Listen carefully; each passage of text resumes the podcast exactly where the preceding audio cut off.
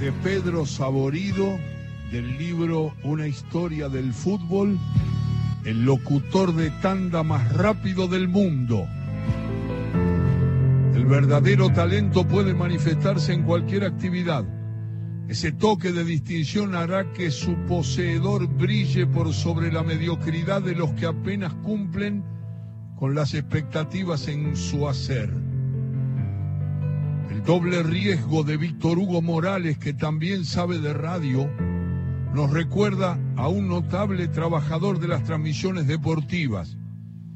De todos los que vi pasar por una cabina de transmisión, yo recuerdo a uno, Jorge del Marzo, el locutor de tandas de fútbol más rápido del mundo.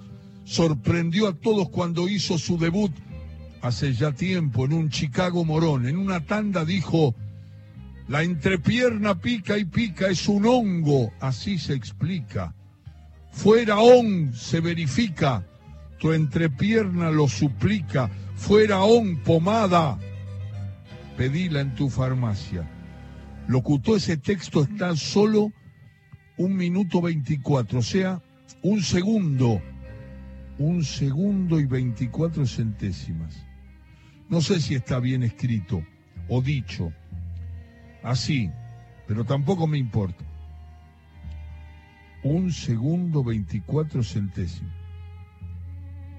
Se convirtió entonces en el locutor de tanda estrella.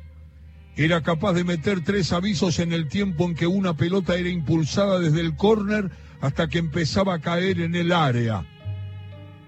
Su rapidez fue aumentando partido tras partido aclamado y desafiado a seguir corriendo los límites de la velocidad oral. Leyó en voz alta todo crimen y castigo de Dostoyevsky durante un cambio de jugadores. Su habilidad siguió fascinando al público. Sigue trabajando, pero ya nadie se da cuenta. Ha logrado que por su vertiginosa rapidez sus locuciones sean audibles, inaudibles para el oído humano. No, no se puede. Aunque su mensaje en forma subliminal logra llegar, muchos dicen que constantemente sin ser percibido, sus locuciones se emiten en todo tipo de transmisiones, deportivas o no. Esto se sospechó cuando después de un Tedeum en la Catedral de Buenos Aires, los fieles salieron raudos hacia los kioscos de la zona y arrasaron con los stocks de alfajores capitán del espacio. Quizá ahora su voz nos esté llegando y sin darnos cuenta nuestro próximo consumo lo haya decidido él. En una de esas es más parte de nuestra vida de lo que podamos suponer tengo más recuerdos de gente de radio, pero no los voy a decir ahora. Del talento desaborido, qué humor. Un breve cuento de historia del fútbol de Pedro.